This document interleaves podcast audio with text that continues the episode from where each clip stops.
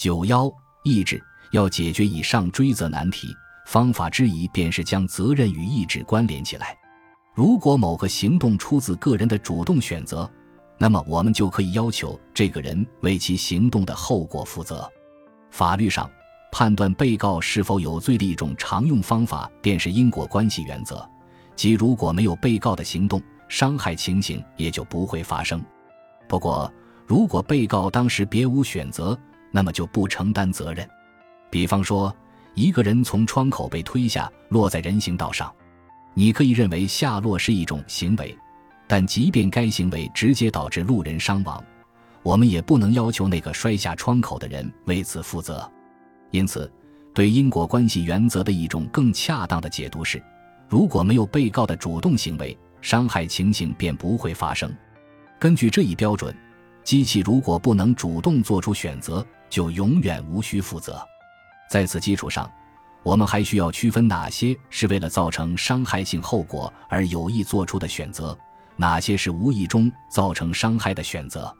如果一个人从窗口跳下，意外砸中路人，那么法院便可能要求这个人为路人的伤亡负责。大多数国家的司法系统都会区分非预谋杀人和蓄意谋杀，非预谋故意杀人和过失杀人。不过，即便是过失杀人，也是建立在过失方的选择基础上的。如果一个人决定酒后驾车，最终开到便道上撞死了行人，他仍然要为自己做出的选择承担责任。机器能做出选择吗？他们是否有自己的意图？我们又该如何判断呢？人是否有选择的能力，是个长期困扰哲学家的问题。这个著名的自由意志问题，如果放到机器身上，是否会更容易回答？一个直觉性的回答可能是：软件作为一种自动机，或者说一种确定性过程，是不可能有自由意志的。但是，假如这个世界也是确定性的，人类也不过只是自动机呢？决定我们行为的是物理和生物的法则，而不是我们的意志。这样说来，我们是否应该豁免人类的所有罪过，让自然法则承担一切责任？这里涉及决定论的讨论，我们需要格外小心。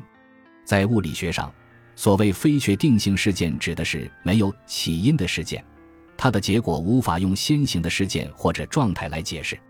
相比之下，计算机科学领域的非确定性事件指的是可能的结果不唯一的事件，无论影响最终结果的原因是什么。换言之，从计算机科学的视角来看。我们将一个事件称为非确定性事件，只是因为我们不知道导致其发生的起因是什么；而在物理学中，一个非确定性事件根本没有起因，它就这么发生了。同一个术语的这两种不同用法可能会引起一些混淆。接下来我提到非确定性事件的时候，会尽量先说明我是在哪个意义上使用的，但未做说明的情况下。请你默认我使用的是物理学中的非确定性事件。众多知识上远胜于我的高人都曾探讨过自由意志的问题，丹尼尔·丹尼特也是其中之一。丹尼特极具说服力地提出，即便世界是确定性的，自由意志仍然存在，而人类可以且应该为自己的行为负责。以此推之，人工智能是否也应该为自己的行为负责？大多数人工智能在这种意义上都是确定性的，他们的行为直接受制于程序设定和输入数据。萨姆·哈里斯的观点与丹尼特的针锋相对。哈里斯是一位十分有趣的博学之士，他拥有神经科学博士学位，还是一位哲学家和成功的作家。他自称公共思考者，经常直言不讳地就争议事件公开发表观点。哈里斯与丹尼特。理查德·道金斯和克里斯托弗·希金斯并称为无神论四骑士。他因受到了2001年发生的911事件的启示，故而在2004年出版的作品《信仰的终结：宗教、恐怖行动及理性的未来》中，将一系列恐怖袭击事件的发生归咎于有组织的宗教。尽管他是无神论的拥趸，但他同样有深入骨髓的道德标准以及最基本的精神性。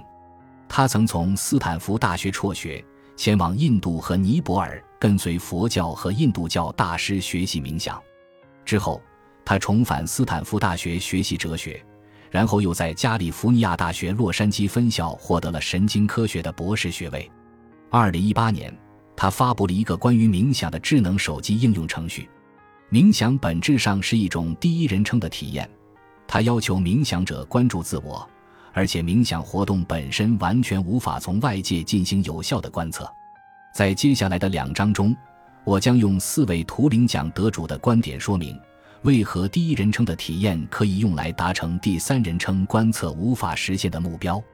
计算机是否具有获得第一人称体验的能力？是否可以据此判定计算机能否为自己的行为负责？萨姆·哈里斯的政治活动同样错综复杂。他与右翼政治家唇枪舌剑，在播客节目中旗帜鲜明地宣扬自由主义立场，但与此同时，他的博文却与很多右翼人士一样支持持枪权。他承认自己刷推特成瘾，并在2018年秋天声称正努力戒除。他还曾因为自己的政治和宗教观点多次收到死亡威胁信。我无比崇敬他的志识和勇气。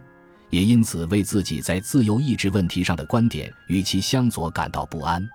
好在我相信，同样伟大的丹尼尔·丹尼特是站在我这边的。不过无论如何，我的目的并不是要加入这场辩论，而是通过对自由意志问题的探讨，更好地理解是否以及如何让机器为他们的行为负责。萨姆·哈里斯在2012年出版的著作《自由意志》中，将自由意志的概念与责任紧密联系在一起。没有了自由意志，作奸犯科之人不过是调教失当的发条。任何要求严惩他们的正义观念都将变得不合时宜。到此为止，我完全同意。不过接下来，他不容置喙的指称，自由意志的概念已死。自由意志是一种幻象，我们的意志根本就不是我们自己的。思想和意图产生自我们自己也意识不到、控制不了的背景起因。我们自以为拥有自由，其实根本没有。自由意志其实不单是一种幻象，因为其根本无法被赋予概念上的条理性。我们的意志不是由现在的原因决定的，而只是偶然的产物。总之，我们无法为其负责。他接着说：“与人们的认识不同，我们的想法和行动根本不来自我们自己。”哈里斯所说的这个不能为意志负责的我们。究竟又是谁？哈里斯在文中讨论了常识意义上我的概念以及我的潜意识，并援引心理学和神经科学的实验结果，表明决策并不是由潜意识发起的。生理学家本杰明·利贝特曾做过一个知名的实验，他用脑电图证明，在一个人感到自己决定要移动之前，大约三百毫秒，大脑运动皮质就已经出现了活动迹象。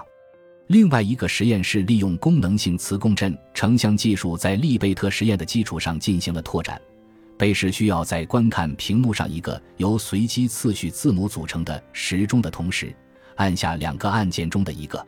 随后，他们被要求报告，当自己决定按下某一个按键时，看到的是哪个字母。实验发现。贝氏大脑中的两个区域，在其有意识的做出决定之前七到十秒，便已经拥有了按键选择的信息。近期对大脑皮质活动的直接记录表明，只要掌握了二百五十六个神经元的活动，便足以提前七百毫秒预测人的运动，预测准确率高达百分之八十。这些研究发现指向了一个与一般认识相反的结论，即我们的行为并非我们有意识的产物。现在。似乎不容争辩的是，在你意识到自己接下来要做什么之前，当你似乎拥有完全的自由，可以为所欲为的时候，你的大脑已经决定了你接下来要做什么，然后你才意识到这个决定，并相信自己刚才经历了决策的过程。诚然，上述研究都旨在证明，我们并不能将显意识心理类比为一个有意识的小矮人在驾驶公交车，但是。假如意识本身也只是心智的副产品，在构成真正的我们的神经生理学过程完成之后才姗姗来迟呢？以上这些结论似乎很难适用于计算机和软件，因为要否认显意识对计算机和软件决策过程的控制，前提是计算机和软件得具备显意识。我并不认为任何现存的人工智能拥有类似显意识的东西，但我们无从断定他们永远无法获得显意识。遗憾的是，在我看来，即便人工智能未来可以获得类似意识的东西，我们可能也无法知晓。实际上，我甚至无法确定除我以外的其他人类拥有意识。毕竟，我没有直接的证据。我可以推己夺人，既然其他人与我相似，那么他们一定也有意识。但计算机长得跟我完全不一样，可能也永远不会与我相似。所以我很难以同样的方式判断他们是否也发展出了显意识，因此，我们无法判断哈里斯关于自由意志的观点是否有助于我们确定机器该不该以及如何为其行为负责。感谢您的收听，本集已经播讲完毕。喜欢请订阅专辑，关注主播主页，更多精彩内容等着你。